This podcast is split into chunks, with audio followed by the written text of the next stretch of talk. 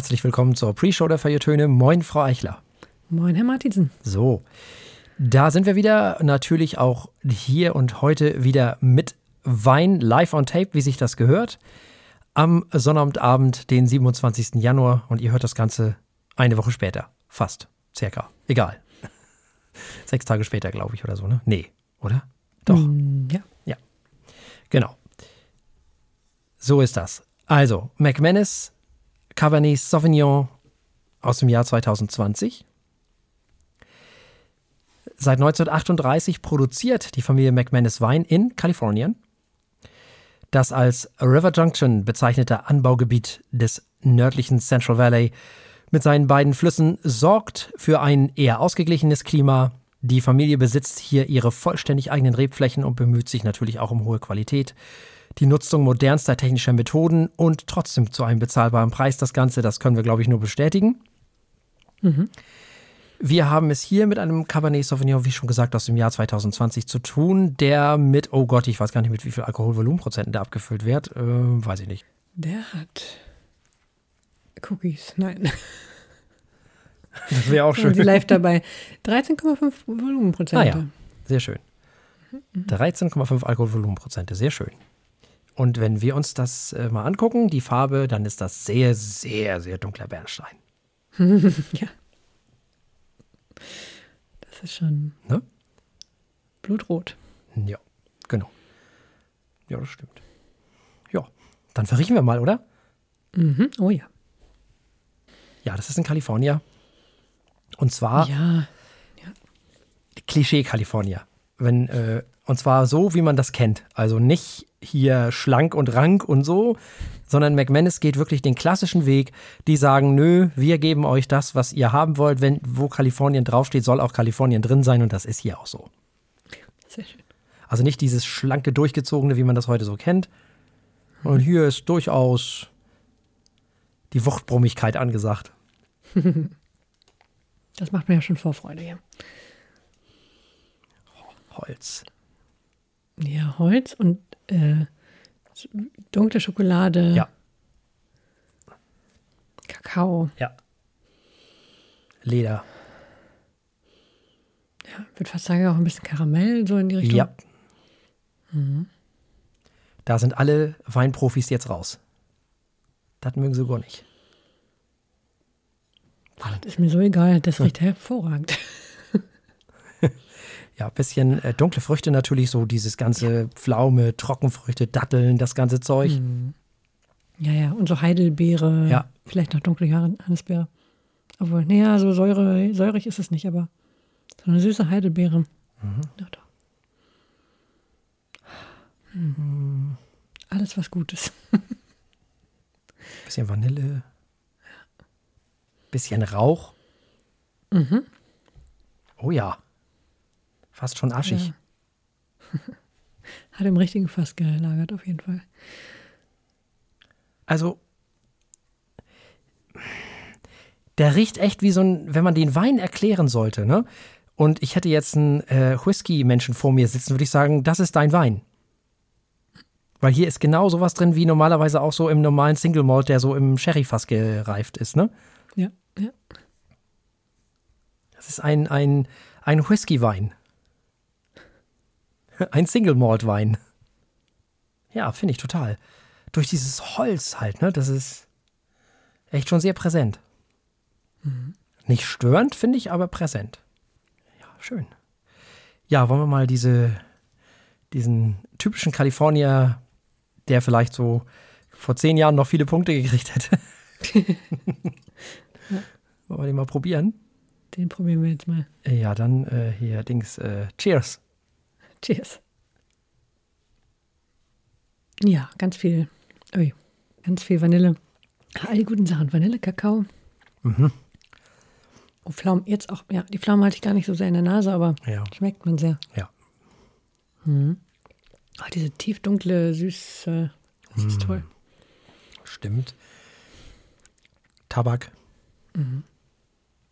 Der Rauch ist auch da, auch in der, in, auf, auf der Zunge. Kakao wurde mittlerweile zu Nesquik bei mir und so Milchkaffee. Ja, genau, Milchkaffee. Ja, es tut mir furchtbar leid, liebe Weinkenner. Es ist jetzt so. Also da müsst ihr jetzt durch. Das ist nichts für euch. Ich weiß, dass ein trockener Wein normalerweise nicht so schmecken sollte, in Anführungszeichen. Meinetwegen, vielleicht sollten Whiskys mehr so schmecken wie dieser Wein. Das ist also Der ist schön saftig. Der hat aber eine gute Restsüße auch, ne? Also das muss man schon ehrlicherweise sagen. Ja. Muss man schon sagen. Mm. Ihm, ja. Es wäre gut, glaube ich, wenn er ein bisschen mehr Säure hätte. Ja, stimmt. Verstehe ich, würde auch lecker sein. Ich mag es trotzdem ganz gerne, dass er so schön weich und sa fast schon sahnig daherkommt. Für einen Wein auch irgendwie eine merkwürdige Aussage, aber Ja, kann, verstehe ich natürlich. Ich, ich, I hear you. ja, das ist fast schon so Kirschbonbon, ne? Der Nachhall ist okay. Äh, Ich glaube, der wäre noch ein bisschen krasser, wenn er ein bisschen mehr Säure hätte. Mm, Wenn er ein bisschen mehr Säure hätte, ein bisschen mehr Zug, stände ihm, glaube ich, ganz gut. Also, das ist ein Cabernet Sauvignon für Leute, die gerne mal einen Wein trinken, aber eigentlich keinen Wein mögen. Tatsächlich. Der kann irre Spaß machen. Das ist einer zum Zechen. Das ist einer mit Freunden. Wenn ihr irgendwie vier, fünf Freunde zu Hause habt oder was weiß ich. Das ist auch zum Grillen, glaube ich, kann ich mir das ganz gut vorstellen. Solche Sachen halt statt des Bieres. Holz ist schon sehr, sehr präsent, auch im Nachhall. Ansonsten ist er natürlich auch jetzt für die Jahreszeit so eigentlich ganz gut. ja, passt noch gut in den Winter auf jeden Fall. Aber wie gesagt, ich Also kann schnell noch eine Flasche holen, bevor der Winter vorbei ist. oh, vielleicht im Sommer auch zum, zum Grillen. Stimmt. Ja, wenn man jetzt echt so ein dickes Steak, halbes Schwein auf den Grill packt, Ja. dann passt das auch gut dazu, also wenn es so richtig würzig wird. Genau. Ich glaube, das geht ganz gut. Und wie gesagt, das ist wirklich ein Wein für Leute, die nicht so den typischen Wein mögen. Weil an so Wein muss man sich ja auch erst rantasten, so, ne? Das ist ja, ist ja wie immer. Am Anfang mag man ja lieber sowas wie dieses hier. Das ist ja völlig klar. Und er ist ja nicht unkomplex. Das ist ja auch kein schlechter Wein. Der ist schon gut. Ja. Der macht schon Spaß. Also ein schöner Einstieg für Leute, die sonst vielleicht eher so ein bisschen skeptisch sind. Der ist wirklich zu empfehlen. Also der McManus Cabernet Sauvignon ist auf jeden Fall, wenn ihr sonst normalerweise so ein bisschen skeptisch seid oder vielleicht eher so andere Sachen mögt, das hier, das ist, äh, das könnte einer für euch sein. Hm. Also auf jeden Fall Fließgeschwindigkeit. Die hat er auf jeden Fall. Feinfüßig würde ich jetzt nicht sagen. nee, so gar nicht. Der haut rein. Ja, und ist auch ehrlicherweise hinten raus nicht ganz so strukturiert. Da muss man schon ehrlich bleiben. Es ist schon hinten raus alles so ein bisschen, das ist ähm, ganz schön kompottig, wollen wir mal so sagen. Das stimmt. Ja. Mag ich sehr gerne, aber ich verstehe, dass da der Profi Punktabzug geben würde. Er macht Spaß und das ist die Hauptsache. Soll ja Spaß machen. Und weil der so viel Spaß macht und weil er ja auch wirklich günstig ist und weil er auch gut gemacht ist, das muss man einfach auch mal sagen, bleib ich mal meinen 85 Punkten treu. Für mich kriegt er ein bisschen mehr. Oh Wunder, wer hätte das erwartet? Nein, gefällt mir echt gut. Ich mache. Gott, ich muss mal irgendwann anfangen, mir aufzuschreiben, was ich den anderen Weinen gegeben habe. Du hast bis jetzt, glaube ich, grundsätzlich 87 Punkte gegeben. Das ist schade. äh, Ja, warum mache ich sowas? Warum Das gebe ich nicht weiß 92? ich nicht. Ja, gut, dann gebe ich halt 86. okay, ich muss mir das nochmal besser überlegen, wie das mit den Punkten funktioniert. Hm. Profi will man ja auch gew geworden sein, ne? So, Ja. gut, sind wir erstmal bei 86. Na gut. Also, wir haben probiert den McManus, den Cabernet Sauvignon aus dem Jahr 2020 vom Weingut McManus. Es gab, wie viel hattest du? 86, ne? Ja, 86 Punkte von Frau Eichler und 85 Punkte von mir. dann ab in die Sendung. So, Herzlich willkommen bei den Feuilletönen. Für euch sitzen heute hinter dem Mikro Jennifer Eichler. Hallo. und Thorsten Martinsen, hallo. Und wir haben heute eine Singer-Songwriterin dabei, einen Genre-Mix von Marika Hackman. Ihr Album heißt Big Sigh. Und danach gibt es ein funkiges Jazz-Album von der Stuttgarterin um Amelie in the Woods. Und ihr Album heißt Throw My Fears into the River.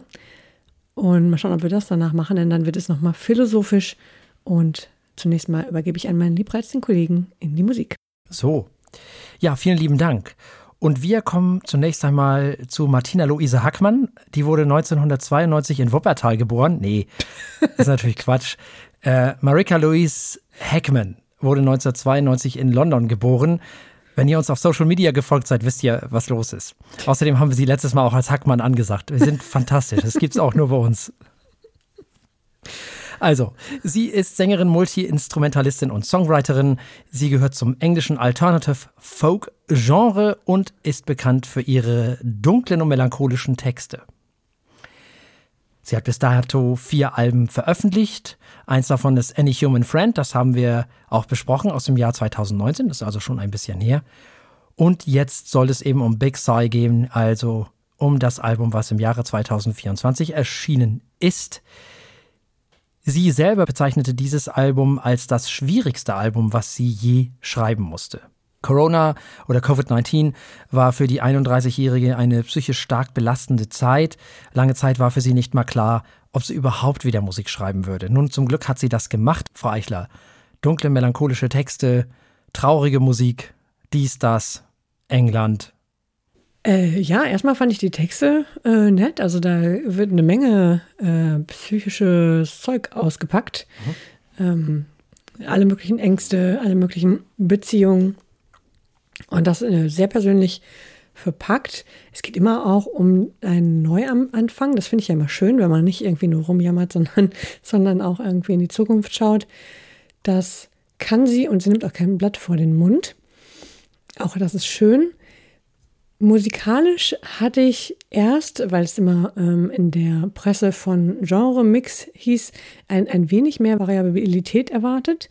Äh, es war letztlich doch ein ähm, musikalisch für mich im Vergleich eher ruhiges Album, insofern, dass es nicht super dynamisch ist, sondern ähm, musikalisch recht äh, gleichförmig klingt falsch. Das ist es nicht, aber ähm, zumindest es, es haut nicht fürchterlich rein zwischendurch oder so, sondern ähm, es hält sich so in einem ähnlichen emotionalen Spektrum, sage ich mal, über das ganze Album hinweg, mehr oder weniger. Es hat aber einige gute Ideen. Es hat ähm, immer wieder tolle Momente, so kleine Schätzchen, die man auf dem Album entdecken kann. Das hat mir gefallen. Ähm, es gibt immer wieder auch so kleine Akustikmomente. Äh, das hat mir gut gefallen. Also viele schöne Dinge. War jetzt nicht mein Lieblingsalbum bisher äh, oder ein Kandidat für das Album des Jahres, aber ein tolles Album mit super ehrlichen und poetischen Texten und einem, vielleicht, äh, weil das die Anspielung äh, äh, der, der Presse auf diesen Genre-Mix, einem schwer zu definierenden Genre. Das würde ich definitiv drauf schreiben. Ja, wir hören ja auf diesem Album Streicher und Bläser, die wie alle anderen Instrumente auch von Marika Hackman selber eingespielt wurden. Mhm. Produziert ist das Album ja von zwei Leuten. Zum einen von Sam Pats Davis, der hat auch schon Frank Ocean, Radiohead und Red Hot Chili Peppers produziert. Und Charlie Andrew, der unter anderem für die Produktion von Alben äh, von Alt-J, Wolf Alice und London Grammar verantwortlich war. Vier Jahre oder eigentlich fünf ist es her, dass wir ein neues Album von Marika Hackman besprechen konnten. Das haben wir auch besprochen, das letzte. Alleine deswegen hätten wir schon wissen können, wie man es ausspricht, wie man den Namen ausspricht. ja. Mm, und das liegt daran, dass es so lange gedauert hat, dass sie eine Schreibblockade hatte. Sie selbst sah sich wie ein äh, auf dem Rücken liegenden Käfer. So hat sie das beschrieben. Big Sigh ist das Ergebnis einer Reihe von Songs, die im Laufe der letzten Jahre auf der Suche nach Selbstvertrauen entstanden. Heckmann verglich den Vorgang mit dem Aufbrechen eines Eisblocks. Musikalisch ist es das, was man vielleicht von Warpaint schon seit langem erwartet hat und sich vielleicht auch wünschte, finde ich. Eine Prise Dream Pop gemischt mit Indie Pop, Indie Rock und ein bisschen Singer-Songwriter natürlich auch. Immer so ein bisschen Laurie Anderson-lesk an einigen Ecken und Kanten und Stellen. Lyrisch geht es um ungesunde Beziehungen, das Eingeständnis, sich wertlos zu fühlen, erdrückende Angst und das Gefühl, verletzt zu sein und natürlich um Sex, also eigentlich ums Leben. Und das alles als präzise Bilder herausgearbeitet. Und das heißt natürlich auch, dass es nicht stumpf, einfältig und primitiv zugeht, wie man es des Öfteren ja auch erlebt, sondern eben sehr elaboriert. Hackman war schon immer toll darin, so to richtig tolle Melodien und bitter, mit bitterbösen Versen zu mischen, sozusagen zu versehen. Also das sozusagen gegeneinander auszuspielen, ähnlich vielleicht äh, wie Morrissey bei den Smiths. Big Sigh ist deutlich weniger poppig als die beiden Vorgängeralben und entsprechend ist es auch nicht so leicht zugänglich. Was hier aber eben auch stimmt auf diesem Album, ist die Dramaturgie dieses Albums.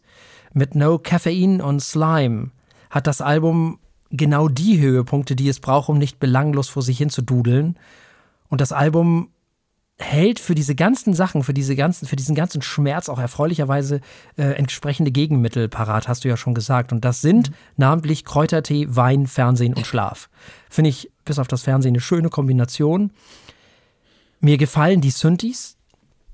Das ist alles sehr geschmackvoll zusammengebaut. Mir gefallen die Arrangements. Man muss ja bedenken, dass sie das alles alleine gemacht hat. Auch die Produktion ist natürlich hervorragend, keine Frage. Sehr, sehr kluge Texte, sehr, sehr kluge Musik und ein sehr kluges Album, muss man ganz ehrlich sagen, auch was die Entwicklung dieses Albums angeht. Ich muss sagen, ich hatte am Anfang ein bisschen Schwierigkeiten mit diesem Album, weil ich dachte, ja, was, was, was macht es denn da? So, es kam nicht so richtig an mich ran, wie man so schön sagt, weil es schien mir so ein bisschen vor sich hin zu plätschern und das stimmt überhaupt gar nicht. Ich habe dann zwei, dreimal mehr reingehört und desto mehr ich reinhörte, desto mehr hat mich es ergriffen und äh, hat von, von mir sozusagen ja, äh, äh, Besitz genommen. Das ist ein unfassbar tolles Album, finde ich. Hat mich im Nachhinein sehr, sehr berührt, muss ich sagen. Ja, dieses Album ist im Jahre 2024 erschienen, überraschenderweise. Und deswegen wollen wir es natürlich auch bewerten auf unserer Skala von steht, läuft und rennt. Äh, für mich läuft das sehr schnell. Ja, für mich rennt dieses Album tatsächlich. Mhm. Also, wir haben gehört Big Sigh von Marika Heckman und es gab ein Läuft von Frau Eichler und ein Rennt von mir. Und damit kommen wir zu einer weiteren äh, musikalischen Dame. Wir kommen zu Franziska Amelie Schuster, die ein Projekt namens Amelie in the Woods unter anderem ähm, betreibt. Und in dieser Funktion hören wir sie heute. Sie kommt aus Baden-Württemberg und ist eine deutsche Jazz- und Weltmusikerin, die 89 geboren wurde. So langsam werden sie alle jünger als ich. Mhm. Ähm, sie hat einige, sie hat schon mit neun Jahren ihre ersten Songs geschrieben. Ähm, sie begann mit 13 Jahren eine klassische Gesangsausbildung in Nürtingen und hat später mehrfach Jugendmusiziert gewonnen, also sehr cool. Sie hat dann noch ähm, klassischen Gesang äh, studiert an der Hochschule Freiburg, Hochschule für Musik Freiburg und an der Staatlichen Hochschule für Musik und Darstellende Kunst in Stuttgart. Dann Jazz und Popgesang. Franziska Amelie Schuster, also in diesem Kontext, Amelie hat in verschiedenen Bands gearbeitet, als Frontsängerin, als Songwriterin, äh, unter anderem eben bei ähm, Amelie Woods, aber auch Amelie Paul. Äh, da ist sie internationaler unterwegs gewesen, Raska Raska, so schöne Namen. Und äh, The Huggy Swing, Swing Band zum Beispiel ist auch dabei. Sie hat 2018 ihr Studium in Stuttgart beendet, ähm, mit einem Abschlusskonzert mit eben den genannten Amelie in the Woods. Und genau mit denen hat sie jetzt auch am 19. Januar 2024 ihr Debütalbum veröffentlicht, nämlich Throw My Fears into the River. Dann haben wir doch erstmal Herrn Martinsen. Ja, es handelt sich ja um ein Debütalbum, wie du gerade schon so richtig gesagt hast, einer Künstlerin aus Baden-Württemberg, das kann man ja gar nicht oft genug sagen. äh, man hört hier einen Mix aus Jazz, Funk und Soul. Sie ist nicht die erste, die diese Kombination wählt, aber das heißt ja erstmal nichts. Und trotz des Debütalbums meint man eine gewisse Souveränität zu hören und das ist schon außergewöhnlich. Da ist eine ganz schöne Portion Entspannung mit am Werk und diese Gelassenheit scheint sich auch auf die Songs auszuwirken dass die Songs außerdem natürlich auch noch eine ganze Schippe Wärme mit sich bringen, ist wohl unter anderem dem Genre geschuldet, schätze ich mal.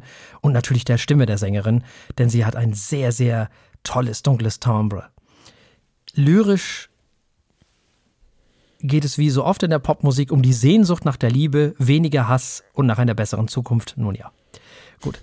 Also, hier gibt es durchaus auch den Versuch auf diesem Album, äh, die um sich greifende Krisenstimmung ins Positive zu wandeln, sozusagen, in positive Gedanken zu äh, wandeln.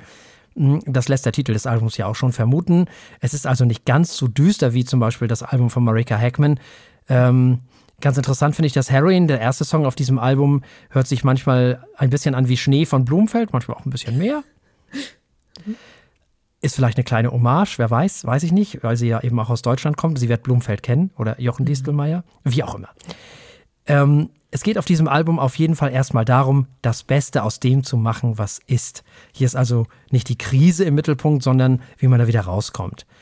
Und das ist ja erstmal nichts Schlechtes. Und man muss auch sagen, es ist für eine deutsche Produktion dieses Genres überraschend gut produziert. Mhm.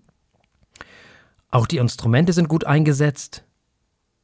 Das Einzige, was man vielleicht ähm, ein bisschen, äh, naja, was heißt kritisieren, aber mir kam es manchmal ein bisschen vor, als wenn das so ein Album für gestresste Großstadtmenschen ist. Und wenn man ein bisschen böse wäre, dann könnte man meinen, dass dieses Album ganz besonders im Prenzlauer Berg große Erfolge feiern würde. Ähm, aber da kann das Album erstmal nichts für. Ne? Also das ist ja dem Album egal, also wo es gehört wird sozusagen, da kann es ja nichts dran ändern. Es ist gut produziert, es ist gute Musik und es ist eine gute, tolle Stimme. Allerdings, das ist mir auch als erstes aufgefallen. Ich fürchte, jetzt muss ich umziehen. In den Prenzlauer Berg. Ich glaube, das kann ich mir nicht leisten. ähm, ja, die Stimme ist das Erste, was mir direkt aufgefallen ist. Diese, diese wahnsinnig dunkle Stimmqualität ähm, ist wunderschön. Also, das möchte man auch einfach in so einem soulig, äh, Bereich äh, haben. Das klingt hervorragend. Da war ich direkt gefesselt. Sie hat mich weiter gefesselt durch diese Funkiness, die am Anfang des Albums ähm, da ist. Zwischendrin wird es ja ein bisschen souliger und sie endet mit sehr jazzigen Dingen, wo dann auch irgendwann der Text keine Rolle mehr spielt. Aber gut. Äh, und insgesamt wird es dadurch ein sehr, sehr dynamisches Album. Überhaupt finde ich eigentlich jeden einzelnen Song, der greift eine eigene Atmosphäre auf, hat eine eigene Kombination von, ähm, von musikalischen Besonderheiten. Dadurch wird es sehr abwechslungsreich. Und was ich schön finde und was selten vorkommt, ich finde, die Stille ist hier fast schon ein eigenes Instrument, weil sie sehr oft eingesetzt wird als Zielmittel mittendrin. Nicht, weil jetzt plötzlich irgendwie zwei Sekunden nichts kommt, sondern weil die Töne der, weil die Musiker die Töne so präzise manchmal setzen, dass die Stille dazwischen nochmal so eine eigene Information irgendwie darstellt. Das ist mir ganz oft aufgefallen. Ähm, kommt vielleicht auch daher, dass es äh, durchaus gut produziert ist, wie du ja schon erwähnt hast. Ist mir auch aufgefallen. Ähm, Habe ich erst nicht erwartet. Also wenn ich so eine Beschreibung lese und denke, oh, eine tolle deutsche Musikerin aus Baden-Württemberg und hat die Jugend musiziert gewonnen, erwarte ich schönen Jazz. Aber ähm, das war schon richtig gut gemacht und vor allem auch immer wieder recht originell, hat mir gut gefallen. So finde ich auch, dass sie einen ziemlich guten Spannungsbogen hinbekommt bei den meisten Songs. Äh, die späteren Songs, die etwas länger werden auf dem Album, äh, sind ein wenig weniger gespannt, aber ähm, denen sei das verziehen, weil die eine etwas meditativere äh, Qualität bekommen. Aber gerade die erste Hälfte des Albums ähm, ist doch sehr dynamisch, sehr spannend gehalten, sehr abwechslungsreich gehalten. Und dann gibt es noch so Songs wie zum Beispiel Marion, die ähm, der ein tolles Beispiel ist für diesen starken Drive und viel Energie, die die Künstlerin in ihre Songs steckt. Oder die Künstler, das sind ja mehrere Musiker dabei, die zumal auch einfach total gut zusammenspielen. Das hat mir auch gut gefallen. Also da merkt man, ich weiß nicht, ob die sich schon lange kennen ähm, oder ob das einfach so gut funktioniert. Das scheint geklickt zu haben. Die äh, sind sehr gut aufeinander abgestimmt, hat mir immer wieder gefallen und ist immer wieder aufgefallen. Also wirklich ein tolles Album, die, das Genre und die Stimme haben mir sehr gut gefallen. Kann ich auch nicht oft genug betonen, diese Stimme gehört. Nochmal drei extra Goldsternchen zu bekommen. Und ähm, für mich ein Anwärter auf das Album des Jahres. Ja, mir ist das Album ein bisschen lang. Mhm. Und es, von der Dra Dramaturgie her messe ich es jetzt natürlich an dem Album davor. Mhm. Ganz automatisch. Und äh, da weiß ich noch nicht so ganz, welche Dramaturgie da so hintersteckt, muss ich ganz ehrlich sagen. Wenn man da vielleicht so zwei, drei Songs rausnehmen würde, vielleicht wäre es dann ein bisschen kompakter und ein bisschen nachvollziehbarer für mich so, weiß ich nicht, kann, kann ich nicht sagen. Aber es ist mir so aufgefallen, dass es mir ein bisschen lang ist. Ja, ich glaube acht Minuten oder so, ne? Hat, mhm. hat Moon, das ist schon eine Nummer. Das war, war dir etwas zu lang, sagst du? Nee, das Stück nicht. Also, äh, sondern äh, das, Album, das Album, ja, ja. Hm.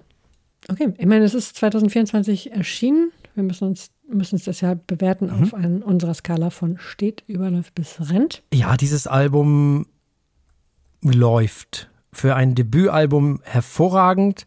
Ich kann mir vorstellen, dass da noch eine Menge kommt von dieser Künstlerin. Ich bin sehr gespannt auf das, was da noch kommt. Und das kriegt wirklich ein gutes, gutes Läuft. Sehr schön. Für mich rennt das. Ähm, mal schauen, ob das im Laufe des Jahres noch so bleibt. Aber das rennt. Also, wir haben gehört Amelie in the Woods mit Throw My Fears into the River und es gab einen Läuft von Herrn Martinsen und ein Rennt von mir. Hm. Und damit kommen wir zum philosophischen Teil dieser Sendung, hm. wo wir äh, wild rumphilosophieren. Oha. Ja, ja. Ähm, und für heute habe ich mal mitgebracht die Frage, ob die Idee der Nationalstaaten angesichts globaler Probleme wie Pandemien oder Umweltzerstörung noch zeitgemäß ist oder ob es schlau wäre, auf eine quasi global Regierung hinzuarbeiten oder ob das eine ganz schlechte Idee wäre. Das kommt wie immer drauf an. Ja, wie also, das in der Philosophie so ist. ja, genau. Ähm, ich glaube, dass die Nationalstaaten so schnell nicht überwunden werden können und sollten. Man sieht schon an Europa, wie schwer das ist, da alle zusammenzukriegen. Ich fürchte, wir würden einfach gar nichts mehr bewegen. Das ist das eine. Ähm, weil diese Regierung, wie soll die aussehen, diese Weltregierung? Ne? Du musst ja jeden Staat irgendwie vertreten haben da irgendwie. Und die Interessen auf der Welt sind so unterschiedlich ähm, zum Teil und diametral entgegengesetzt. Du musst da irgendwie Lösungen finden und teilweise geht es auch gar nicht, weil Europa, wenn man jetzt sich Europa anguckt und die Staaten, die da so miteinander interagieren, ähm, die haben ja schon sehr, sehr unterschiedliche Ansichten und das funktioniert ja zum Teil schon nicht. Und dann besteht natürlich auch die Gefahr, dass die PolitikerInnen noch weiter weg von dem sind, wo du selber wohnst, sozusagen, du selber bist mhm. und die gar nicht mehr verstehen, worum es dir eigentlich geht. Und das könnte zu ganz großer Politikverdrossenheit äh, führen. Ich weiß nicht, ob der Nationalstaat die beste Lösung ist für die Dauer. Ich persönlich kann da so nichts für empfinden, so. Ich bin nicht so der Nationalstaatsmensch so, mhm. bin froh, dass ich in Deutschland lebe, aber habe keine irgendwie patriotischen Gefühle oder irgend sowas, äh, kann ich nicht sagen. Ich kann keine Liebe für Nationen, Gruppen von Menschen oder Klassen, da bin ich ganz bei Hannah Arendt, empfinden. Liebe kann ich ausschließlich für meine Nächsten empfinden, für meine Freunde und Familie und alles andere ist da raus. So. Mm. Zumal man dann den Nationalstaat auch ins Private ziehen würde, wenn man, wenn man anfangen würde mit solchen Sachen. Aber gut, lassen wir das. Ja, aber ansonsten die Organisation, die Bürokratie und was da alles hintersteckt, ich fürchte, da werden wir nicht nur länger mit den Nationalstaaten uns in Anführungszeichen rumschlagen müssen, sondern auch mit den Bundesländern und auch mit den, ähm, mit den, mit den Institutionen darunter. Ich glaube sogar eher, dass wir wieder mehr an die Leute ran müssen. Ich glaube, das hatten wir hier schon mal dass wir eher mehr als weniger Parlamente bräuchten. So Stadtteilparlamente, glaube ich, wäre das ja, Maß der Dinge sozusagen oder wäre angebracht, dass die Leute merken, ich kann hier was tun. So. Mhm. Also eher so. Und ob man dazu nun einen Nationalstaat braucht oder nicht, weiß ich nicht. Im Moment auf jeden Fall noch. Und nochmal, wir sehen ja so, wie das in Europa läuft. Wir kriegen uns nicht mal da einigermaßen geeinigt. ich fürchte, dass wenn wir so eine Weltregierung hätten, die würde überhaupt nichts mehr bewegen. Also hm. dazu sind wir noch nicht bereit, glaube ich. Ich weiß nicht, ob es irgendwann mal so weit sein wird. Und die UNO ist ja eigentlich fast so was ähnliches schon. Mhm, und da sieht man ja schon, äh, wie diametral unterschiedlich Sachen gesehen werden. So, nicht? Alleine schon zwischen jetzt im Moment zum Beispiel Irland und Deutschland. Die hm. gucken mhm. komplett anders auf diese ganze Israel-Geschichte. Mhm. Nicht wahr? Jeweils aus ihrer Historie heraus auch natürlich ein Stück weit. Und das ist ganz, ganz schwierig. Die kriegst du schon nicht unter. Diese beiden kleinen Miniländer kriegst du schon nicht unter ein Dach. So, du kriegst Kanada und die USA schon nicht zusammen. Also, das ist alles ganz schwierig. Das ist, äh, weil die Menschen halt so unterschiedlich sind. Und ich fürchte, wie gesagt, auch, dass die Regierung dann zu weit weg von den Dingen ist. Also, was willst du da weltweit mhm. entscheiden? Also, ähm, ja. außer ein paar Menschenrechte, klar, verstehe ich. Ähm, aber du kannst ja wirklich nur die grundlegenden Dinge äh, da regeln und das kannst du jetzt eigentlich auch schon. Ja, ja, ja. Das ist ja schon, ich meine, äh, innerhalb von Deutschland genauso. Es ist, äh, manchmal gibt es einfach, also je tiefer du reingehst und je kleinteiliger du in die Leben der Menschen eingreifst, äh, umso unterschiedlicher sind die Bedürfnisse und auch mhm. die Lage vor Ort. Also genau. Ähm, selbst sowas, wo man denken würde, das ist doch einfach, wie zu sagen, irgendwie, keine Ahnung, zum Beispiel, wir essen kein Fleisch mehr, ist in unterschiedlichen Regionen aber komplett anders, nicht nur kulturell belegt, mhm. sondern hätte auch komplett unterschiedliche Auswirkungen. Ähm, auf, keine Ahnung, auf die Menschen, auf die Umwelt, auf was weiß ich. Also äh, klar, sowas kann man pauschal überhaupt nicht festlegen, bin ich bei dir. Menschenrechte wären schön, global festzulegen. Ich glaube, da hätten wir was von. Ähm, früher, so in den 90ern, hat man ja so gedacht, oder ich, es, es, kam mir vor wie die vorherrschende Geschichte, dass wir jetzt auf dem Weg sind zu so einer globalen Regierung, weil, wenn bald die Aliens kommen, dann äh, schließen wir uns sowieso zusammen gemeinsam gegen den gemeinsamen Feind quasi oder gegen die gemeinsame unbekannte Bedrohung. Das war so eine sehr häufige Geschichte. Äh, nach Corona äh, fürchte ich, glaubt da keiner mehr dran, ich jedenfalls nicht mehr, weil wir plötzlich nicht zusammengehalten haben, sondern weil wir so wahnsinnig auseinander gedriftet sind und uns äh, eher zerstückelt haben. Und die Konsequenzen davon sind noch nicht ab, also sind leider ein bisschen abzusehen, aber sind noch lange nicht ausgespielt, zu Ende gespielt. Ähm, ja, ich träume immer noch von der Welt, wo wir Star Trek-mäßig uns zusammenschließen und irgendwie das Geld abschaffen und uns anderen wichtigeren Dingen widmen, als uns gegenseitig die äh, Ländereien abzunehmen. Äh, aber ja, ich sehe seh auch nicht mehr so richtig, wie das wie das funktionieren soll. Also wenn überhaupt, dann nur auf ganz scharf abgegrenzten ähm, Bereichen, wie zum Beispiel Menschenrechte, dass man sich auf sowas einigen kann, aber. Ja, und da hat man sich auch drauf geeinigt. Genau, hat man da schon, das müsste man, könnte man vielleicht noch anders irgendwie um, durchsetzen oder ein bisschen flächendeckender sich darauf einigen. Aber gut, das. Äh, ja, man hat sich eigentlich flächendeckend darauf geeinigt. Das Problem ist ja. nur, dass sich nicht alle daran halten. Genau, genau, genau. Ja. ja. Ja gut, und dafür braucht man dann auch einfach Zeit. Ne? und es gibt ein weiteres Problem. Generationen. Ja. Wir denken immer sehr eurozentristisch. Ja, genau. Und wir denken immer, wir haben recht. Ja. ja. Und die Würde des Menschen in Europa ist eine andere als die Würde des Menschen in weiß ich nicht wo. Ja. Das wird völlig unterschiedlich äh, gewertet. Deswegen kannst du sagen, die Würde des Menschen ist unantastbar. Das geht überall. Hm. Das wird zwar unterschiedlich gewertet, also so ein bisschen unterschiedlich äh, definiert jeweils, aber das geht. Das kann man machen. Du kannst es nur nicht für alle Länder gleich durchsetzen und daran scheitert alleine schon eine Weltregierung. Ja. Das funktioniert einfach nicht. Dafür sind wir zu unterschiedlich. Ähm, das geht nicht. Ist aber auch nicht schlimm. Das heißt ja auch nicht, dass es schlecht sein muss. Nicht? Es kann ja auch sein, dass ein kleines, aber feines Europa auch reicht. Zum Beispiel. Um mal ein bisschen weiterzukommen und ein bisschen weiter zu denken. Könnte ja sein. Nicht? Also ich, ähm, ich habe das Vertrauen in die Menschen noch nicht verloren ich äh, glaube immer noch, dass Menschen im entscheidenden Momenten durchaus cool sein können. Äh, wenn es nicht gerade um gesundheitliche Probleme geht, das ist natürlich auch immer ein bisschen schwierig, weil da ging es ja auch ums Überleben der jeweils einzelnen Personen. Da muss man mal gucken, wie das dann wäre, wenn es alle, wenn alle vom Gleichen betroffen sind, egal wo und wie. Also welcher, wie viel Geld man hat und sonst was alles. Und wenn es nicht persönlich um einen geht, also wenn man nicht persönlich alleine sterben könnte davon, sondern wenn alle von der gleichen Sache auf einmal sterben könnten, ich glaube, dann ist das nochmal was anderes. Dann, wiss, dann wissen die Menschen schon auch, okay, jetzt müssen wir ja mal irgendwie zusammenhalten. Ich glaube schon, dass das so sein würde. Also ich habe den Glauben an die Menschheit noch nicht verloren. Kann ich auch gar nicht. Dann kann man ja nicht mehr vor die Tür gehen. Das ist ja, hm. geht ja nicht. Du musst ja ein irgendein Vertrauen in die Menschen und ins Menschliche haben. Hm. Sonst kannst du ja nicht mal mehr einkaufen. Sonst könnten wir diese Sendung gar nicht senden wenn wir nicht erstmal grundsätzlich davon ausgehen würden, dass die Menschen uns wohlgesonnen sind. Stimmt. Ja. Aber da war halt immer noch das Problem, ja, ähm, so wie die das machen, ist das schon ganz okay, aber wir können das viel besser. So, äh, so. Und es betraf dann auch immer eher die Einzelnen und nicht, nicht alle auf einmal gleichzeitig in dem Sinne, sondern das waren dann immer nur so Gruppen, die dann besonders betroffen waren und so weiter und so fort. Mhm andere eher nicht. Dann gab es verschiedene Verläufe und was es nicht noch alles gab. Und das hat die Menschen dann wieder eher dazu gebracht zu sagen, naja gut, dann ist das ja auch alles gar nicht so schlimm. Oder auf der anderen Seite, oh, das ist aber ganz doll schlimm. So. Und äh, wenn jetzt aber eine wirkliche Bedrohung auf die Menschen zukommen würde, die von außen irgendwo angetragen werden würde, glaube ich, würden sie sich sogar ziemlich schnell einigen. Hm. Mir ganz sicher, dass so schnell hast du China und die USA noch nie an einem Strang ziehen sehen. Wahrscheinlich. Also, Plötzlich zeigen alle Raketen in die gleiche Richtung. Ja. Richtig, genau.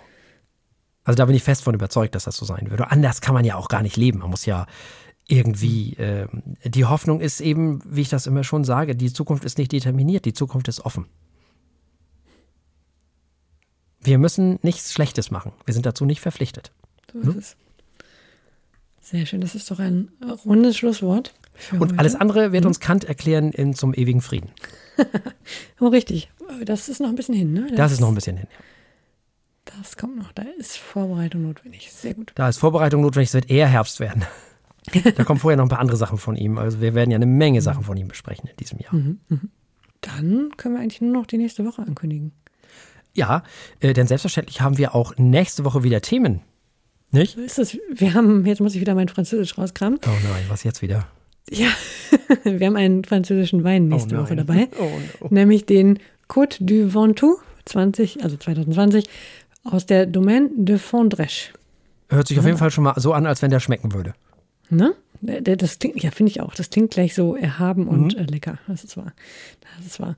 Äh, nicht so erhaben, aber auf jeden Fall nach Spaß klingen die beiden Alben, die wir dabei haben, nämlich von The Strubellas, Part-Time Believer heißt das mhm. Album. Und dann hören wir noch Enno Bunger mit Der beste Verlierer. Ah, du hattest das mhm. aufgeschrieben.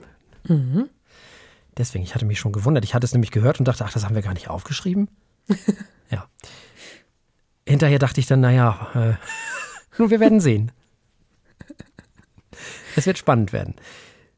Ja, wie immer gilt, man kann ja nicht alles äh, für die Alben des Jahres vormerken. Also das ist komplett richtig. Schon ein bisschen querbeet hören. Absolut. Dafür sind wir bekannt. Also, mhm. bis dahin, liebt uns, liked uns, kommentiert uns, macht all die schönen Sachen, die man machen kann. Erzählt allen, dass es uns gibt. Erzählt allen, wie dass da so eine komische Sendung ist mit Wein, Musik und Philosophie. Und wenn ihr damit fertig seid und fleißig wart, dann ist die Woche um, dann sind wir wieder da. Bleibt uns an dieser Stelle nichts anderes als zu sagen, bleibt uns gewogen. Bis zum nächsten Mal. Tschüss. Tschüss.